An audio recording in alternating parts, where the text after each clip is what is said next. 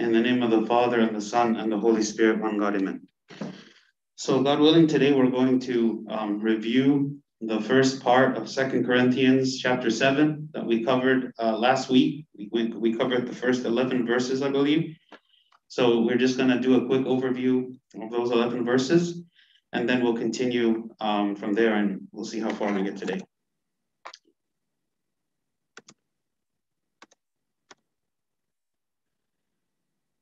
So St. Paul says, Therefore, having these promises, beloved, let us cleanse ourselves from all filthiness of the flesh and spirit, perfecting holiness in the fear of God. And here we said St. Paul was speaking about the promise that God had made in the previous chapter, in chapter six, where um, God was saying that he would be a father to his people and that we would be his sons and daughters. And so St. Paul is responding and saying, because we have been made children of God, then we have a calling to be pure, to be without filth, to be cleansed um, of all filthiness of flesh and spirit. We spoke about our responsibility and our response to God's promise of this relationship that He has made with us.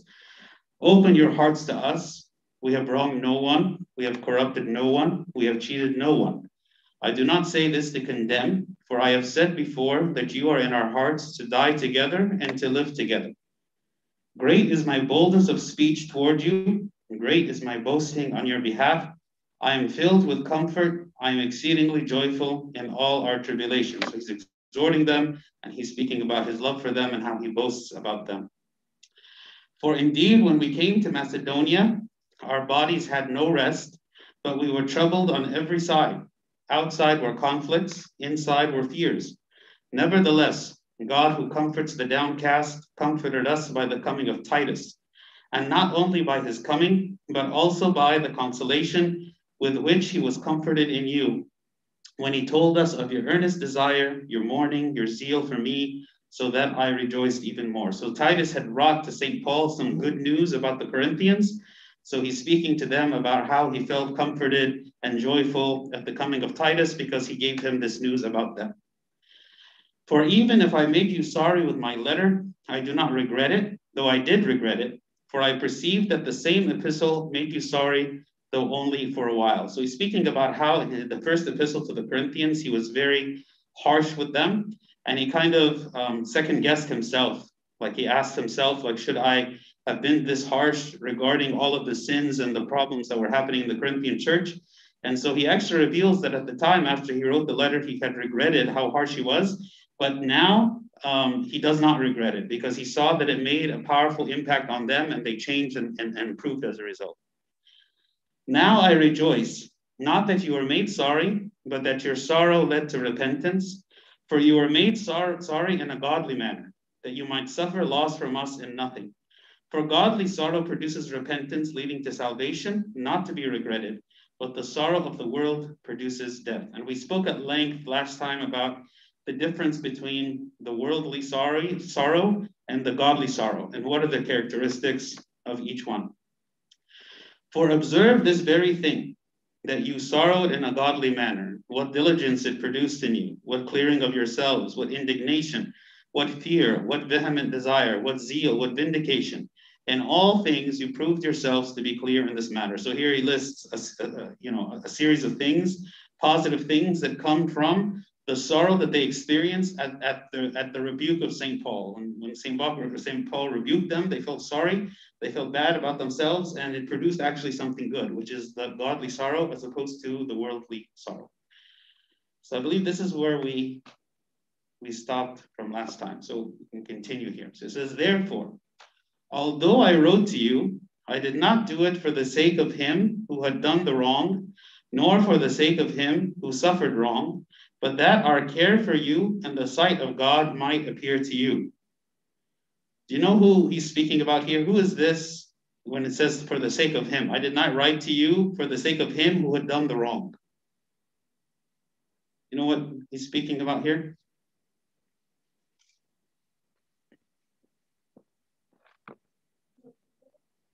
Okay, the people, but there's a specific person here that he's mentioning. He's actually mentioned him many times throughout the epistles. The one who was in a relationship with his stepmother? Yeah, so there was a man who, um, in the first epistle, um, St. Paul rebukes and calls for the church to excommunicate him, to put him out of the church, um, because he had a relationship with his stepmother. And since then, and since the rebuke that happened, um, the, the man had repented and he came back to the church. And St. Paul speaks about his repentance and speaks about how he the, the church should, should accept him warmly again and, and receive him again.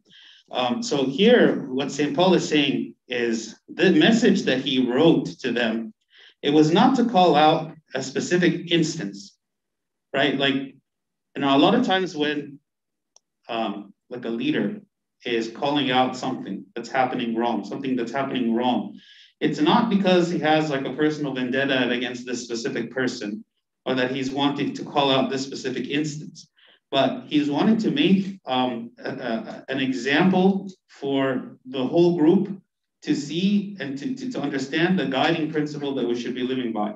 So he's saying here, I did not, you know, have anything against this man or seek the punishment of this man, right? It was not for the sake of the one who did wrong, but that our care for you and the sight of God might appear to you. So by by by telling you that you need to put this man out of the church, it sends a message to the whole church. It sends a message that um, there's a certain standard of holiness that we should be observing in the church. When somebody falls, right, that they should repent and confess their sin. We should not tolerate sin to be in the church. And this can be, you know, and maybe want to get your opinion about this. So, you know, we always speak about how the church is a hospital. And we speak about how we should be expecting people who are sinners and imperfect to come to the church, and that the church is full of those who are sinners. Okay, so on that side of it, we always talk about how you know we're we are um, understanding that people are falling into sin. Okay, but on the other side, we speak about how the church is a place of holiness, and a church is the place where we should not be tolerant of sin. Right. So how can you have both at the same time? You know, how can how can St. Paul be speaking about mercy and the love of God and all these things while at the same time he is saying that this man should be excommunicated? Yes. Um, I was reading this book by Father Seraphim El about it, it's called Towards Repentance, and uh, he mentioned how there's like a paradox with repentance. Like there's like there's an aspect to it in which you uh, like that's mentioned earlier, having like a, a, godly sorrow in which you say, I have committed this sin, I have wronged Christ. But then there's a flip side of it, which is that you have hope that he will accept you, you have hope that he loves you, and that you have hope for the future that you would be better. So I think it's kind of like a, a paradox in, in the sense that like it's explaining right now. As much as we observe holiness within the church, uh, like there are ones uh, there are going to be times where, where we fall into sin, but I think that the the point that Saint Paul or anyone else would make is that uh, when we come into church, we have to come with the idea that we are we are trying to approach Christ and leave the sin rather than come to church just because like you know and, and then just have it's, it's not really about acceptance but rather renewal i think. Yeah very good, right? So the church is a place of holiness, right? And so we can't forget that the church is a place of holiness because the church is governed by the law of God, and the law of God is holy, right? So each of us, when we come to the church, the reason I am coming to the church is because I feel the need for this in my life. Like I and I am acknowledging that maybe I do not live up to the standard of holiness that I should be, right? So indeed, when I come to the hospital, the person who comes to the hospital is a sick person and not to not a person who is healthy, right? So we come with the mentality that I am sick and I need to change, and the church is the place for me to change, right? So yes, the church accepts me as I am, just as a hospital would accept any patient with any illness. But the hospital is not a place where those people who are ill are going to celebrate their illness, nor are they going to just sit around being ill without taking any action, right? Such people are going to be kicked out of the hospital. You have no reason to be here, right? If you want to be cured, if you want to be treated, if you want to, you know, but, but, but if you had a patient who would go around to all the other patients and tell them, hey, you don't need to take your medication. You don't need to do your surgery. You don't need to do any of that stuff, right? Just reject it all. I mean, what do you think is going to happen? The hospital is going to kick out this patient because they're being a disruption and they're, they're, they're conflicting with the very function, the very purpose of that organization, which is to heal the body, right? So just as the hospital is the place for the healing of the body, the church is the place for the healing of the soul. So when somebody comes to the church, that person should be in agreement with the goals and the tenets of the faith, or at least exploring them, like in the case of someone who is like a catechumen or someone who is looking to join the church, perhaps coming to see what is it that we believe. And, and those who are already baptized, those who are in the church, should be defending this holiness.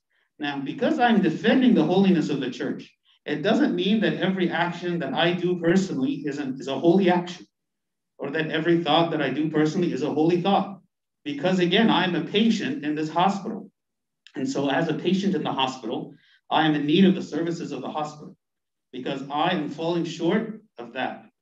So, everyone in the church can be a sinner, and yet the church as a whole is holy right? Which kind of goes to that paradox, okay, that you're mentioning, is that even though we are all sinners and we are all members of the body, we are the body of Christ, and yet Christ is holy, the church is holy, and the standard of the church is holy, right? Because we are all struggling to reach that standard, and the fact that we are ill and sick, God gives us the remedy for illness. He says, What? Come and confess your sins and I will remember your sins no more. So when we repent and we confess and we take communion, all of the sickness, all of the illness, all of the wounds, everything that is, um, you know, making us to be sick is removed. Now, yes, we were going to get sick again and we we're going to fall into sin again. But this is, and again, they'll use the word they use, the renewal process. This is a constant renewal over and over and over. It's a washing over and over. But to those who decide that in whatever state they're in, this is where they want to remain. And they are not going to continue this process of renewal. For that person, the church ceases to have any value. Right? For the person who comes and says, I declare that a certain moral system or truth that is foreign to the Bible, that is foreign to God, that is foreign to the church, I declare that this moral system is actually good and right, right? That person has declared themselves to be a church unto themselves and a God unto themselves, right? And they cannot benefit from the church, the true church, right? So this is the balance between when we speak about the holiness of God and the holiness of the church versus the sinfulness of man. So here he's saying what? St. Paul is emphasizing the holiness of the church. This man who committed this sin, if he had repented and confessed his sin, he would have not have been put out of the church and he would have been no different than anyone else, who everyone commits sin, right? The difference was, is, and the reason that St. Paul called out this person so harshly is that he did not repent of his sin, and the church was just kind of like accepting it. You know, some say that he was like a prominent uh, person in the church, well-known person, and so people were not calling him out, people not rebuking him. They were just kind of like accepting this fact to have happened, and that's why Saint Paul dealt so harshly with them because he made it clear that this was not an acceptable behavior.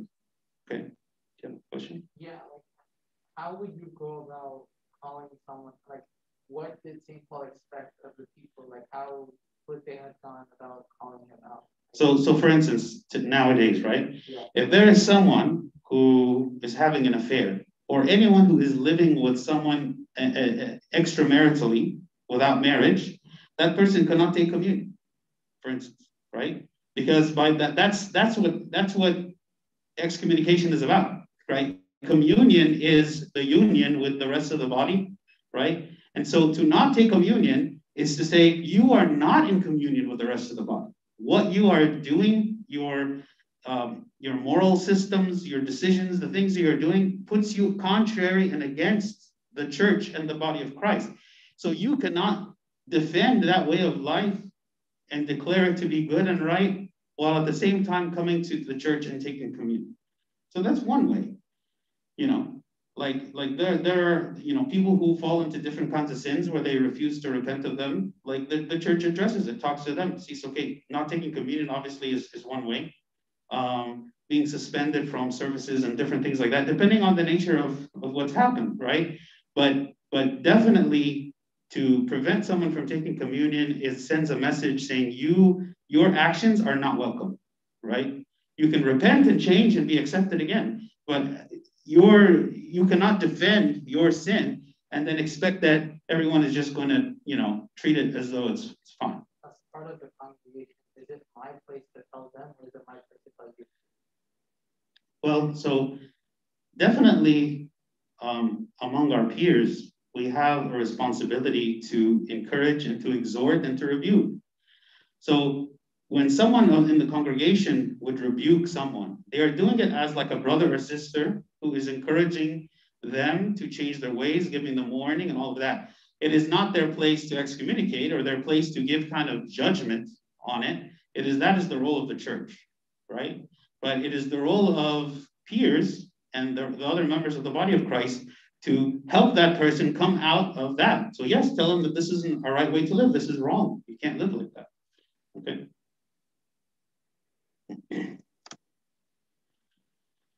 Therefore, we have been comforted in your comfort, and we rejoiced exceedingly more for the joy of Titus, because his spirit has been refreshed by you all. So, so St. Paul, when he received this good report from Titus about them, he became comforted and joyful, right? And Titus himself, he says, because his spirit has been refreshed. So Titus was joyful to, to hear all this good news about them since the first epistle, right? Because the first epistle, St. Paul addressed many problems that have now been resolved. So, so Titus is coming to St. Paul and saying, oh, all these things that you talked to them about, like it's improved, right? So he was happy and St. Paul is happy. For if in anything I have boasted to him about you, I am not ashamed, but as we spoke all things to you in truth, even so our boasting to Titus was found true, right? Like St. Paul is so proud of them, you know, like, like a father who is so proud of his children. He's boasting about them. He's saying to Titus, like how happy he is for everything that they have done, right? It really like warms and gladdens his heart because of all the progress that the Corinthians have made. And his affections are greater for you as he remembers the obedience of you all how with fear and trembling you received him. Therefore, I rejoice that I have confidence in you in everything. Right? So Titus was sent to the Corinthians because St. Paul could not go as he originally wanted. Um, and saying they, they received him warmly, you know, like that by itself, like they received him. They, they knew that Saint, that Titus was coming and perhaps he was going to come with some kind of rebuke or warning or consequence or whatever, but they, they accepted him warmly and he saw firsthand the progress and the change that had been done. This is the end of chapter seven. Any questions before we move on to chapter eight? Okay. Yes. So uh, earlier when, when St. Paul was talking about how he regretted uh, initially like rebuking them, uh, is it like, is there a situation in which it would be okay for him to to tell them that he regretted rebuking them, like as like they were in the midst of rebuking, if that makes sense. Like tell them like, oh, I'm doing this because I care, because I want you to do better. Like is that is that good? To, like as you're rebuking someone. Yeah, I mean, so the, the, so if you're asking um, while you are rebuking someone, is it okay to reveal to them that it's difficult for you to rebuke, but you're doing it for their good? Yes. Yeah, I mean, that's okay. I mean, eh, again, like every situation is different, but if the person doing the rebuking feels like it's necessary to explain this, because sometimes what happens when we rebuke a person is that person begins to doubt our love for them. Yeah. Right. And so to re-emphasize our love for them, to make them understand that our rebuking for them is not an act of hatred, right? It's actually an act of love. So, so yes, to talk about how hard it is, and that's exactly what St. Paul did. You know, he said, he said, at the time I regretted how harsh I was, but only now in hindsight, after some time has passed, and I saw the benefit that you gained from that rebuke that I'm now no longer regretting. Right. So he's expressing to them like the warmth of his love like any anyone who rebukes another person, like a parent who rebukes their, their children, right? They don't enjoy it. Like they don't enjoy seeing the process of taking something from their children or enjoy seeing their children sad or crying. No parent enjoys that.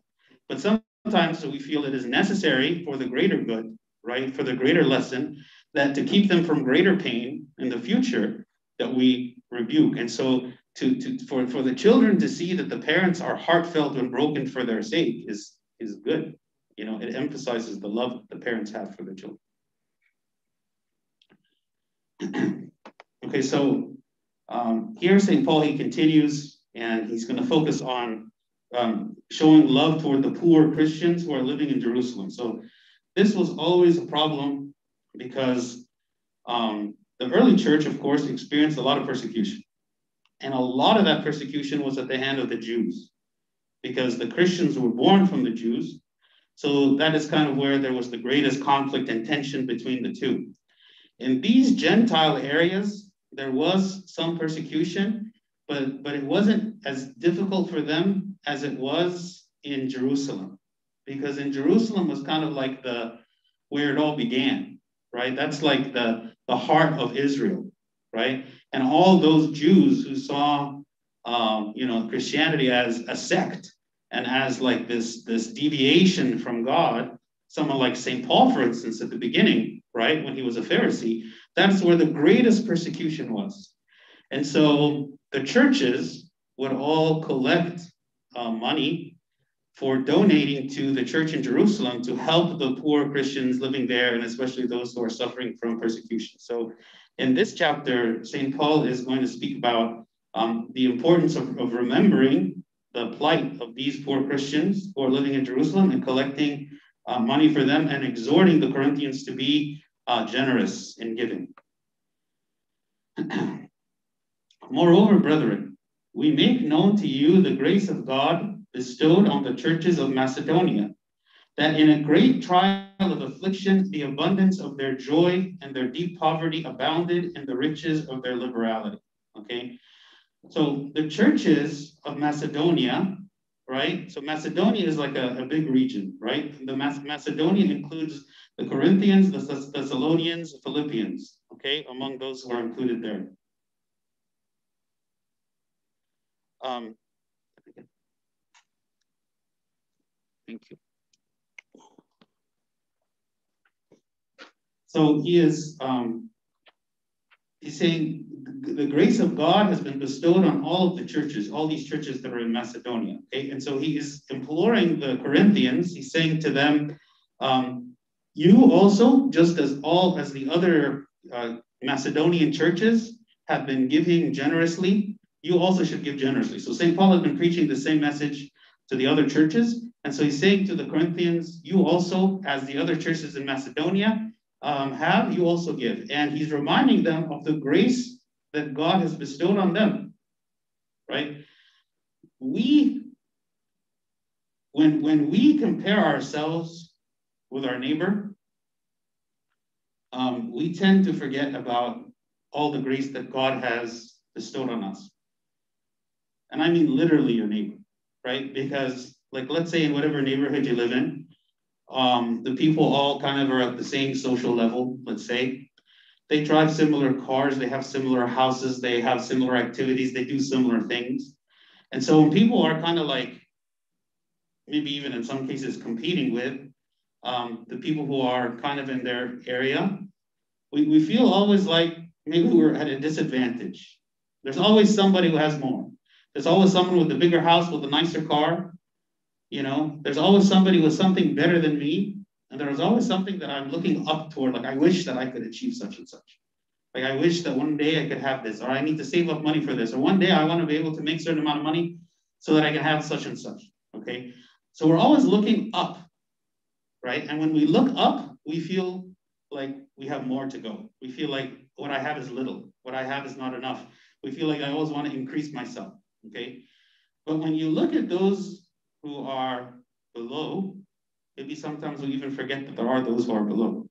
When we look at those who are below, it feels different.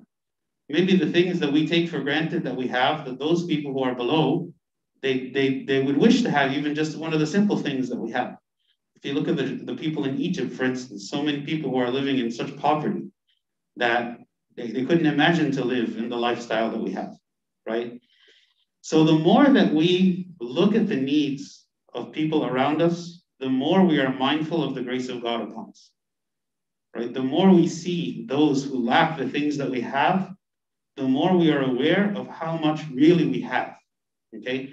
And this is why, um, like when we do community service, when we serve those people who are the poor, this is a great way for us to remind ourselves really of how much we have. And the more I feel that I have abundance, you know, the more I feel that God has really bestowed me with abundance, not just what I need to live, but abundance. And that abundance doesn't come because I got a raise. That abundance comes with the realization that I am already in abundance, right? Maybe my abundance is different than the abundance of someone else. But if I really ask, you know, St. Paul, he says, well, with food and clothing, these will be content. That's what he says. With food and clothing, these will be content.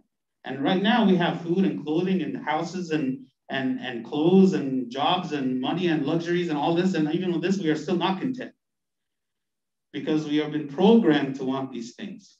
We have been programmed always to desire more than we have. And this is the way, this is consumerism, right? This is the way the economy runs. And this is why the rich people keep getting richer and the poor people keep getting poorer, right? It's because we have been programmed to always desire what is more. And we voluntarily take our money and we give it to people who are filthy rich so that they can give us more, right? And this is the way this is the way our country operates, right? We are the ones who give money to these people.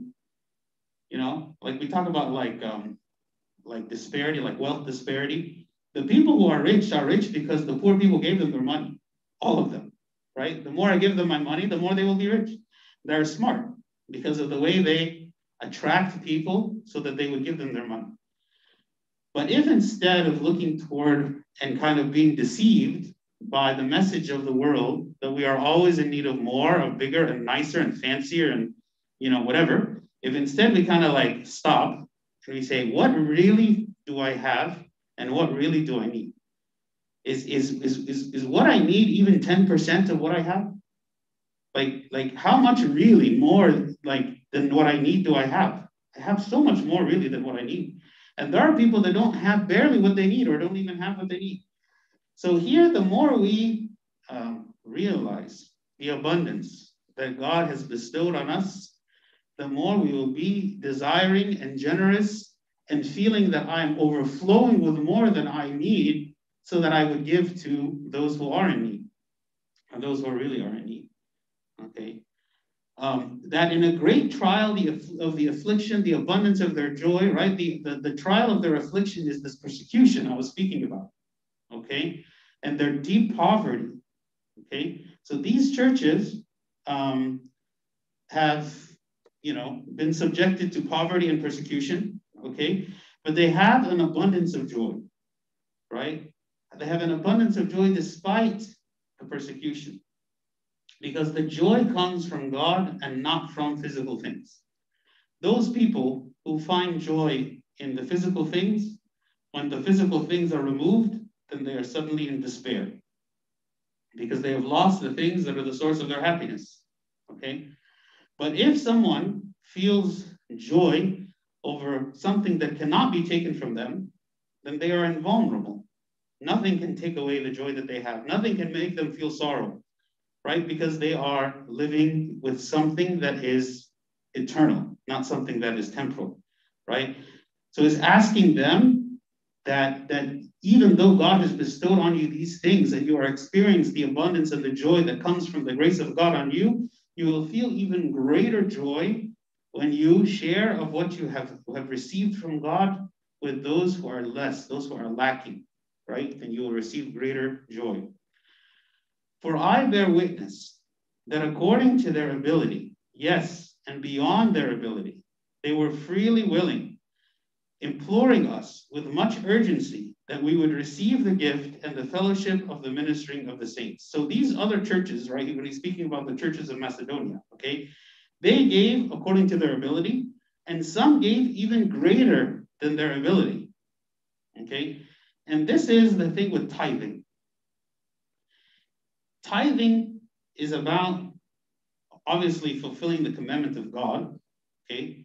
But it's also about realizing that everything that we have, we received it from God, and that God wants us to voluntarily and willingly give up a part of it.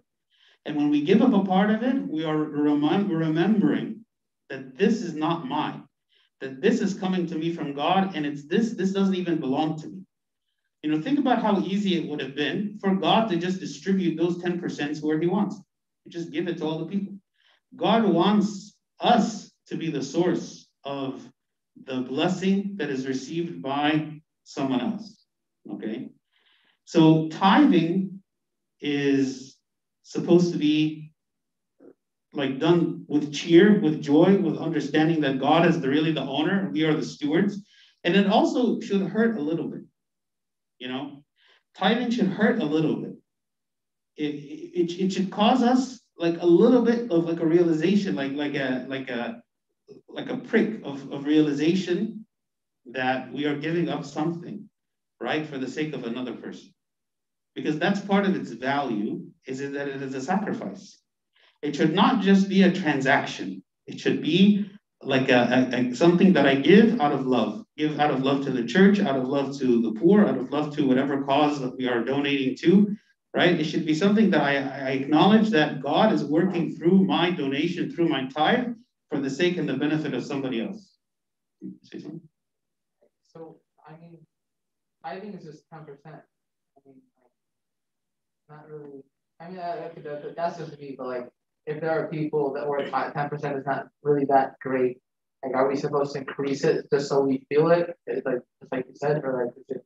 Yeah, so um, actually in the temple, yeah. there was two like giving boxes. There was one box that was used to pay the tithe, and there was a different box that was used to pay anything above the tithe. So if somebody wanted to give more than the tithe, it's like giving more than the tithe is truly an act of love. Giving the tithe, I'm not saying that it's not an act of love, but it's an act of obedience, right?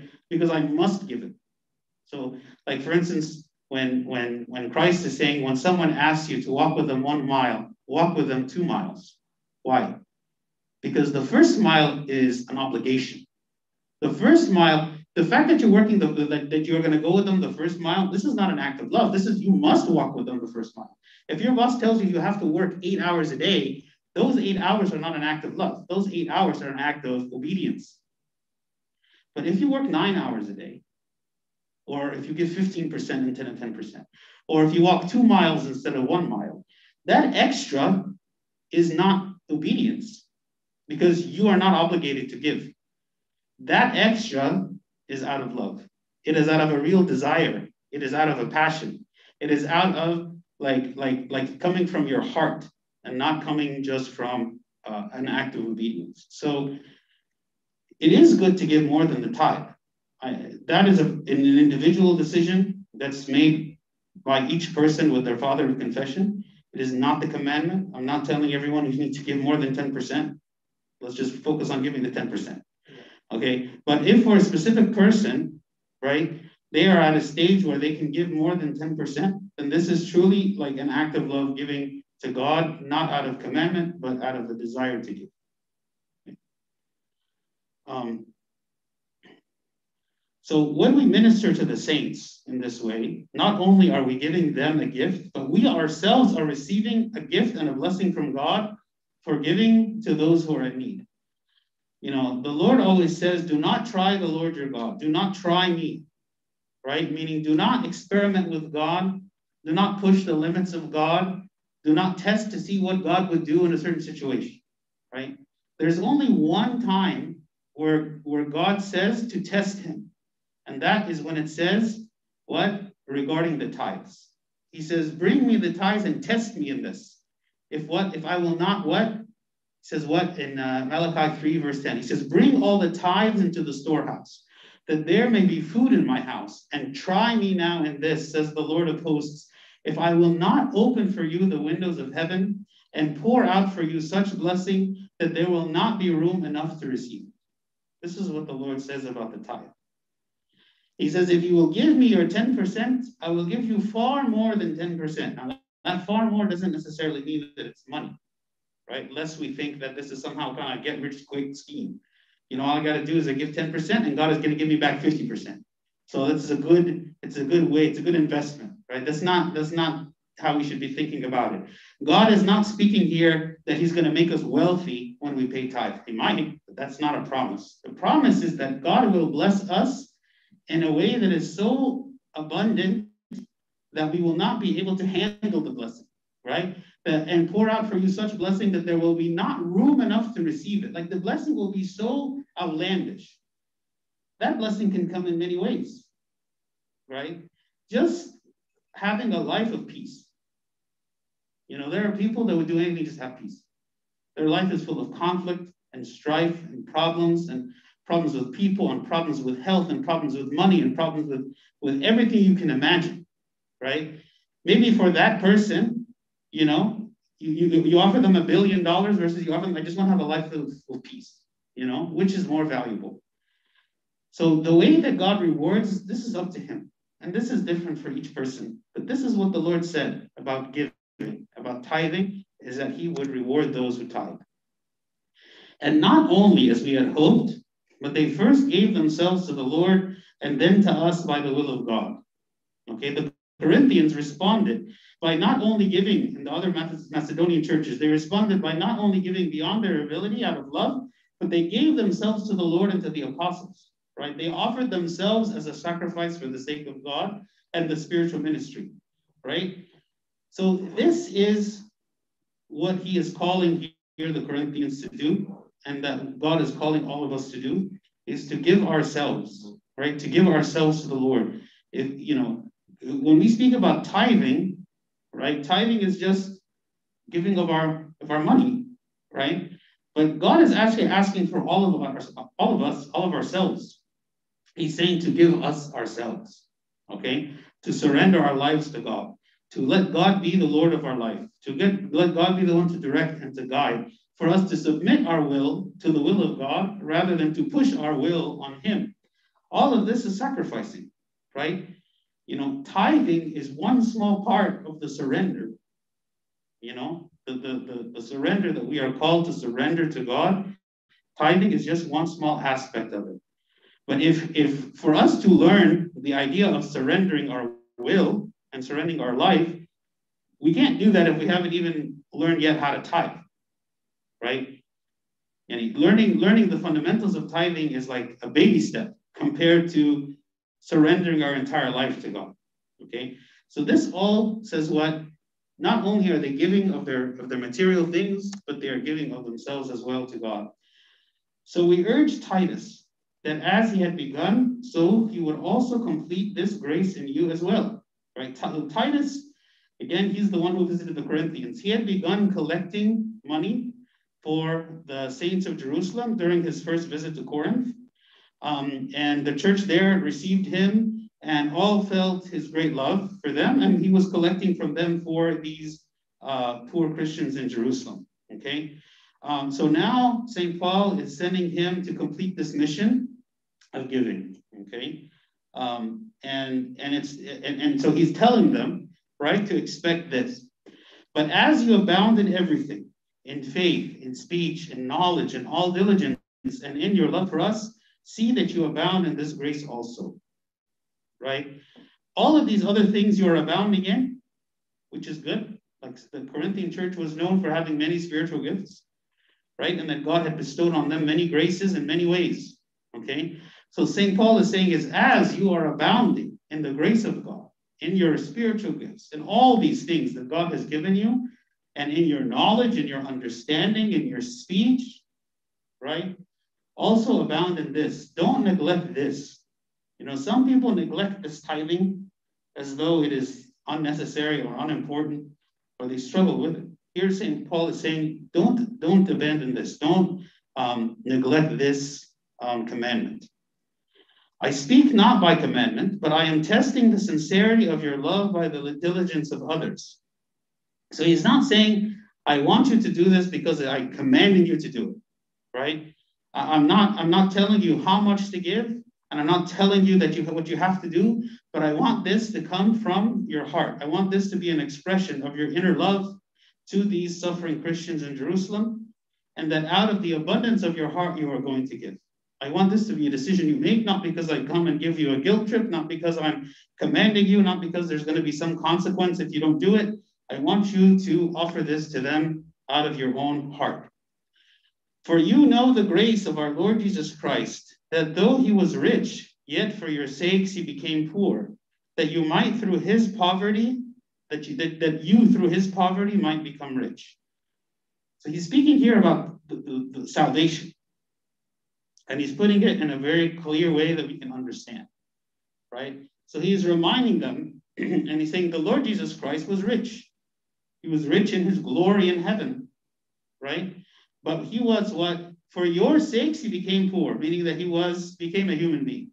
He accepted the weakness of the humanity to himself, and in this he became poor, like someone who is uh, living as a, a king in a palace, who then leaves the palace and accepts the life of a beggar. Okay, for your sake. He did this out of love for your sake. He became poor. Why? That through his poverty, through this acceptance of poverty on his part, you might become the king. You know, like the king became a beggar so that you could become the king. This is what he's saying that the Lord Jesus Christ did. So he's reminding them that this is he is the one that we are following. He is the one that we are emulating, we are imitating. We are saying, just as the Lord Jesus Christ became poor for our sakes, then we should accept even poverty for the sake of others, right? This is also based on the, the verse in Philippians 2, verse 8. and says, And being found in appearance as a man, he humbled himself and became obedient to the point of death, even the death of the cross. Right? So the more we meditate on all the things that the Lord Christ gave up for us, then it should make it easier for us to give up the things that we have for one another. And in this, I give advice. It is to your advantage not only to be doing what you began and were desiring to do a year ago, but now you also must complete the doing of it, that as there was a readiness to desire it, so there also may be a completion out of what you have. Okay, so they they were desiring this, okay, um, before, and now they are now have the opportunity to follow through with it, right? Kind of like the difference between making plans and actually doing it. Like it's very easy to make a plan, you know, especially maybe at the beginning of the year, everybody's thinking about the year, what I'm what are my plans for this year, what I'm going to do, and so on. It's easy to make a plan, okay, and it's easy to have a desire for something. All of us can desire a lot of things. But what is the true test? It's not just having a desire or just having a plan, but it's following through with that desire, following through with the plan, right? That really uh, reveals was this really a desire or not? How do we know whether we really want something? We say, what am I willing to give up to attain it? You know, what am I willing to give up to attain it? You know, the people who want to be Olympic gold, gold medal winners, those who really want it, right? They sacrifice time every single day for four years so that they could train for just maybe in some cases just a few minutes of competition to see if they could win the gold medal. And they practiced and trained for that for four years. Like grueling training, like sacrificing so many other important things in their life for the sake of that time that they would spend training. That means they really desire. Like that's a true desire. You come and ask me, do you want an Olympic gold medal? Sure, give me an Olympic gold medal. I'd love to have one, right? What are you willing to do for it? Not really anything. You know, that means I don't really desire it. It would be nice someone wants to give me one. Okay, I'll take it, but I don't really have a desire for it. It's not really something that's kind of on my mind and heart all the time. So even when we ask ourselves, when it comes to like spiritual things, you know, maybe some of us, we read like the stories of the desert fathers, or we read about saints, we read about holy figures in the church, and we say, wow, you know what? I want to be like these people. I want to be able to fast like they did. I want to be able to pray like they did. I want to be able to forgive like they did. I want to be able to like have a depth of spiritual understanding and knowledge like they did. And we read these stories, we're like fascinated by them.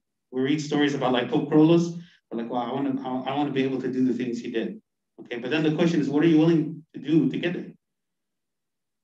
Like, we shouldn't look at the rewards and the fruit and say, you know what, I'm just give me the fruit. You can't, you can't just take the fruit. You have to do the grueling steps necessary to grow the fruit. You know, it's like a, you know, I was just telling uh, Jonah the other day, like we have in our neighborhood this orchard. They call it an orchard. I've lived there for, you know, almost five years. I've never seen anything growing there. I, I, I so how long does it take to actually grow an apple tree? I mean, I don't know. Uh, years.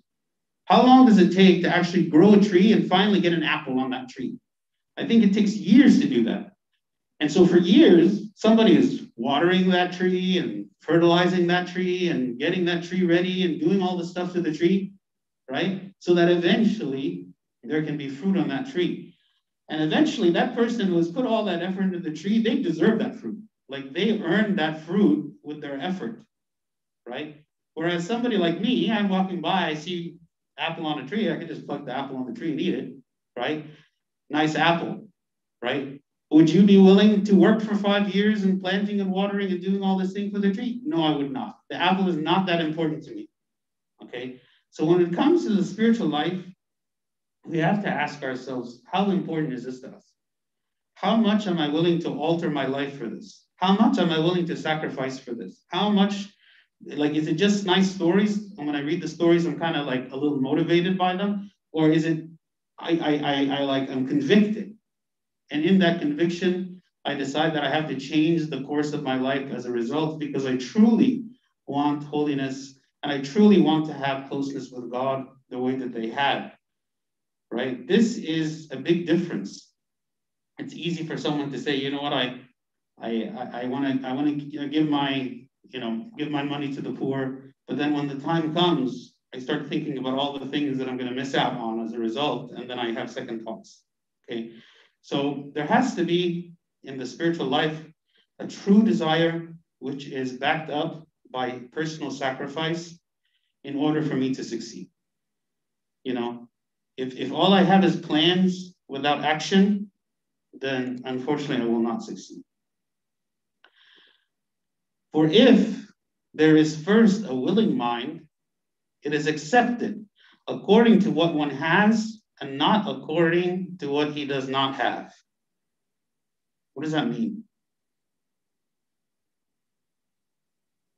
Uh, I think it's um, if, if we are in a mindset that we, we want to acquire the fruit, uh, we are not going to be looking towards what we don't have, but rather invest in what is given to us and what we do have. Okay.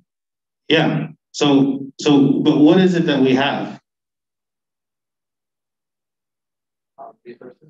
Which resources do we have? Hmm? Our talents, our people that God has put in our lives. What else? Like, like what is what is he trying to say here to the Corinthians?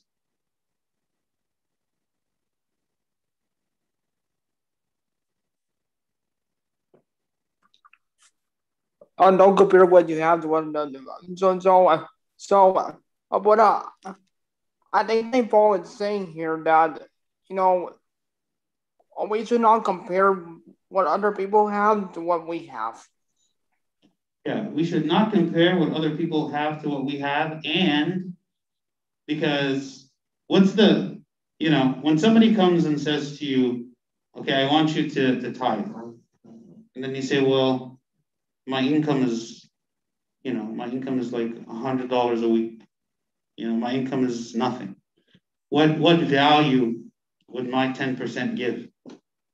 So the verse is saying that a willing mind gives it's like out of abundance. So, so if somebody has a willing mind to obey the commandments, it doesn't matter what you have, and that you should give according to what you have and not according to what you do not have. Because what happens with tithing a lot of times? People are like, well, I can't afford tithing now, but when I get a raise, when I get a promotion, when I finish my college degree, when I get a better job, when certain expenses that I'm paying now, when I stop paying them, when whatever, okay, then my tithing will be practical, possible, make a difference, whatever, okay? here St. Paul is saying the commandment of tithing has nothing to do with your situation. It has nothing to do with how much money you have or how much money you make or how many expenses you have or anything, right? It is simply a commandment to do it. So if there is a willing mind and I'm willing to do it and I want to do it, it will be accepted according to my situation.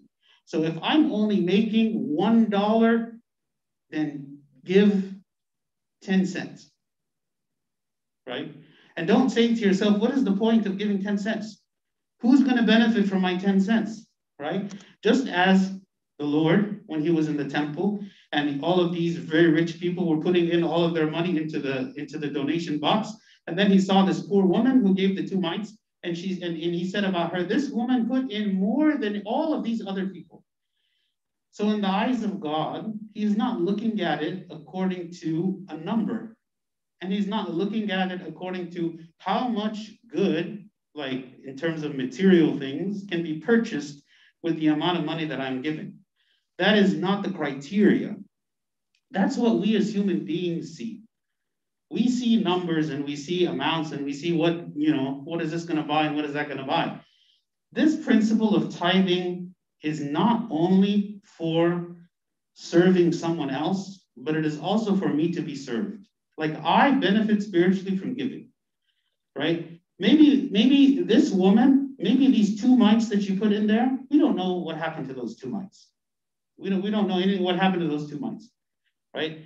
But when I give, even if I'm giving 10 cents out of my $1, I am learning an important principle about reliance on God. I'm learning about obedience to God. I'm learning to trust God, right? And that saying God is my provider, not this money. And that this money that I'm receiving is doesn't even belong to me.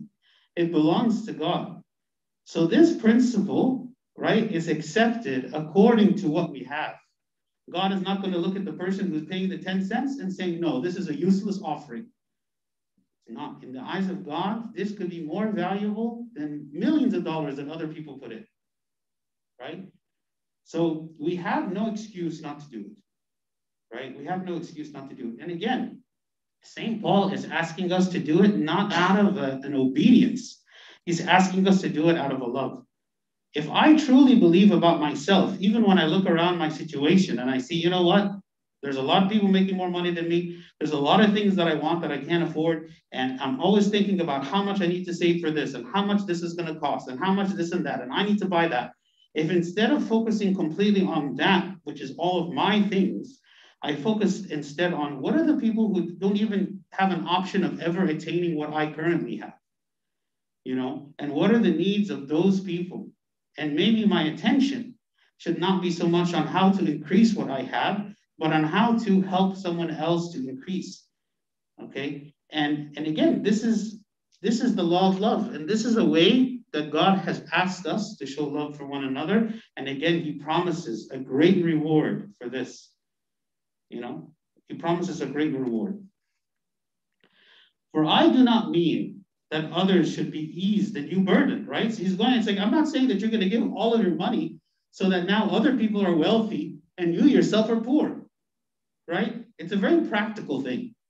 You know, God is not asking these people to do something beyond their ability.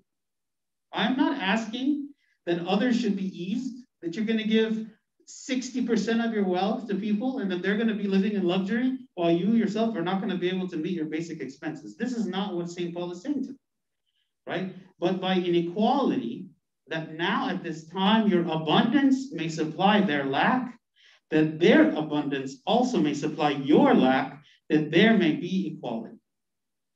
And to remember that actually those Corinthians who are giving, they might one day find themselves on the receiving end of this. You know, how difficult is it for someone who maybe has lived the majority of their life well off with a job receiving a salary, able to pay for their expenses. How, how hard is it for such a person to one day receive charity? To receive it. Imagine yourself in such a situation, you know, where you are now on the receiving end of this, where you now, God has allowed you to experience this poverty, right? And those people who are poor are not poor because they're incompetent or because they're lazy, right? God has allowed them in many cases to be born in such a situation that is very hard to come out of. And many of us perhaps were simply born in another situation, which again, we have no control over it, right? Imagine if we were in their situation one day. And St. Paul is saying there is no difference between the two. The, the idea of the church is that the church expresses love where one group supplies the needs of the other. And that can come in many different ways. Maybe one group is lacking financial support, maybe one group is lacking emotional support, one group is lacking spiritual support, one group is lacking whatever. And the, the aim of the church is to be the sufficiency of every member, that whatever each member needs is offered to them in the church, because the church is a hospital and the church is the house of God, and God expresses love to his people through the church. So here, this is equality. And notice also, equality doesn't mean identical. Because if God's desire is equality, if God wants there to be equality, right? But the definition of equality was being identical, then he would have just created everyone identical. But he did not do so. Right? And and and and and the verse 13 is the proof. That he's saying, Well, I'm not saying that you're going to give up all of your money so that you have exactly like the others have. And, and just to say that the command of tithing is only 10%. God did not say, I want every person to give all of their money to the church. Then the church will take that amount of money and divide it by the total number of people in the church and distribute it back. That is being identical. But God is not talking about being identical. He's talking about being equal, fairness, right? It is, it is an act of love to give, okay? But giving according to your, your, your means and people's means are different. As it is written, he who gathered much had nothing left over, and he who gathered little had no lack. Right? What is this referring to? When he said this, what is he quoting here?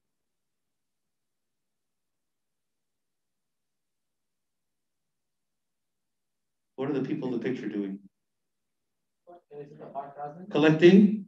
Bread. Which bread? Manna. So what, what does it mean? The, the manna, they would go and they would find it on the ground. And they would go and collect. And some people collected a lot, but they also needed a lot, right? Because maybe they had large families.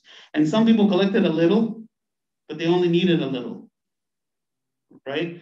So everyone was had their sufficiency. Everyone was satisfied. Right? This is God giving them this. You know, and also he told them, don't save any for tomorrow. And anyone who tried to save some manna for the next day, what would happen? It would go bad. It would rot. Like God is sending here a clear, a clear message. He's saying, I am the one who is keeping you alive. I am the one who is who is giving you your needs not the manna. And don't feel like you have to hoard it, protect it, you know, conserve it, whatever. You don't have to. Just take your daily bread, right? Take what you need for the day. And the next day, I will give you more, right? This is a great way of thinking in general about life. We become so concerned about the future, which causes anxiety and worry. There's nothing wrong with planning for the future. But we often go beyond planning and fall into worrying and anxiety and panicking and being afraid about what might happen in the future and will I have enough and will I not? What's going to. God is sending very clear messages here. He's saying, What? I am going to give you everything that you need each and every day. You don't have to worry about it. So don't like if you can't collect more, if it's good, like don't even don't even don't feel like like don't worry about it. You know, like if you if you if you feel like you cannot save up any more money and, and, and you're not able to, to get a, a better job, don't worry about it. I will take care of tomorrow. You know? So here God is the giver, right? And and everyone was sustained, everyone was supported in whatever they collected. But thanks be to God who puts the same earnest care for you into the heart of Titus For he not only accepted the exhortation, but being more diligent, he went to you of his own accord. So Titus feels the same way as St. Paul about this matter of giving, right? And so he chose on his own to go to uh, Corinth to encourage them to give for the sake of those who are lacking in Jerusalem. And we have sent with him the brother whose praise is in the gospel throughout all the churches. And not only that, but who was also chosen by the churches to travel with us with this gift, which is administered by, by us to the glory of the Lord himself, and to show your ready mind. Avoiding this, that anyone should blame us in this lavish gift which is administered by us, providing honorable things, not only in the sight of the Lord, but also in the sight of men. So, what is St. Paul saying? They, they have chosen um, a person, okay, who um, was asked to accompany Titus. Some people say that it was St. Luke. Um, other people say it might have been Silas or Barnabas or Mark or Apollos. We don't know exactly who it is. But someone was selected, okay, and his role was to kind of be the treasurer. Like he's the one who's going to take the money and he's going to deliver it faithfully to the church in Jerusalem. Okay, so this person was chosen by the churches because of their faithfulness. Okay, um, because obviously it had to be a very trustworthy person that everyone would feel safe in trusting them with uh, such a large sum. Okay, and we have sent with them our brother, whom we have often proved diligent in many things, but now much more diligent because of the great confidence which we have in you.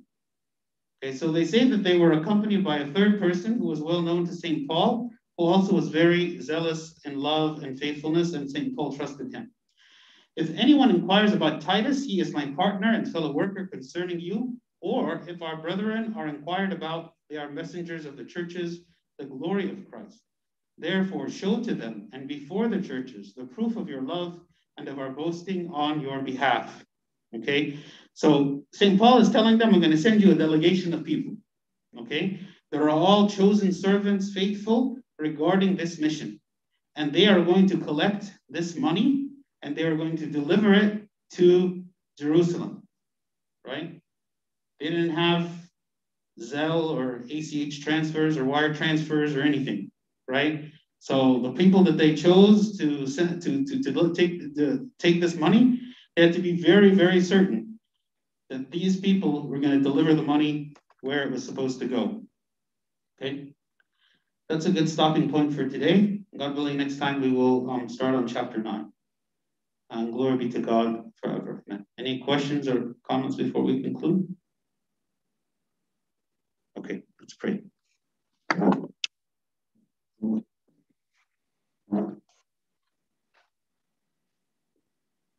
In the name of the Father, and the Son, and the Holy Spirit, one God, amen. We thank you, O Lord, for this day, for your blessings, for everything, O Lord, that you do for us each and every day of our lives.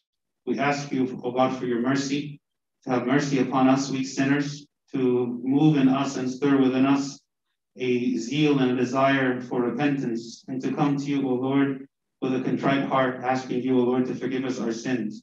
We ask you, O Lord, to give us a generous spirit to share with those who are in need, to those, O Lord, who are in poverty or in sickness or are lacking what it is that you have graced us with, to share with what, what is ours with them. We ask, O God, that you give us a desire for a pure spiritual ministry, to serve your people, O Lord, with purity and righteousness, and to keep, O Lord, the church always a place pure and cleansed and undefiled. We thank you, O Lord, for your great mercy upon us. We thank you, O God, for uh, incarnating on our behalf and dying for our sins, that we might become rich and you accepted poverty for our sake. Through the prayers of St. Mary, Archangel Michael, St. Paul, St. Mark, and all your saints, hear us as we pray thankfully, Our Father who art in heaven, hallowed be thy name, thy kingdom come, thy will be done, on earth as it is in heaven. Give us this day our daily bread, and forgive us our trespasses, as we forgive those who trespass against us.